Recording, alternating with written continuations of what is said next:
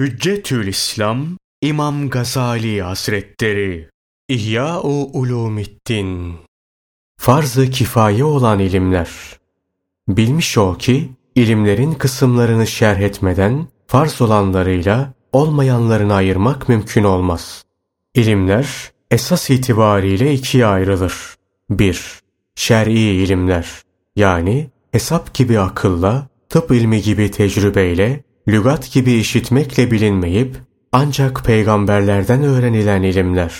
2. Şer'i olmayan ilimler yani diğer vasıtalarla elde edilen ilimler.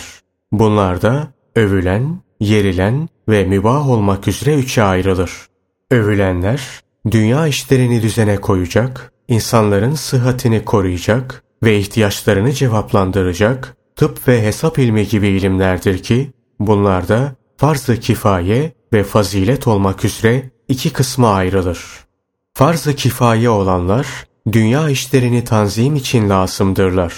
Tıp ilmi gibi ki, insanoğlunun sıhhatli olarak yaşayabilmesi için zaruridir. Hesap gibi ki, bu ilimde alışveriş, miras, vasiyet ve bütün ticari işlerde zaruridir. Şu ilimleri bir beldede bilen bulunmazsa halk zorlukla karşılaşır ve hepsi birden mesul olur. Fakat ihtiyaç nispetinde bir veya birkaç bilenin bulunması kafidir. Artık hepsinin muhasip veya tabip olmasına lüzum kalmaz. Ve bu surette diğerleri de bu vecibeden kurtulmuş olur. Tıp ve hesabın farz-ı kifayeden olduklarına dair beyanatımıza şaşmayın. Hakikat şu ki bütün sanatların asılları aynı hükümde olup farz-ı kifayedirler. Rençberlik, dokumacılık, siyaset, dikicilik, tıp vesaire gibi. Çünkü bir memleketin tabibi olmazsa hastalık çoğalır, insanlar işinden gücünden kalır, takatten kesilir ve nihayet ölüme mahkum olur.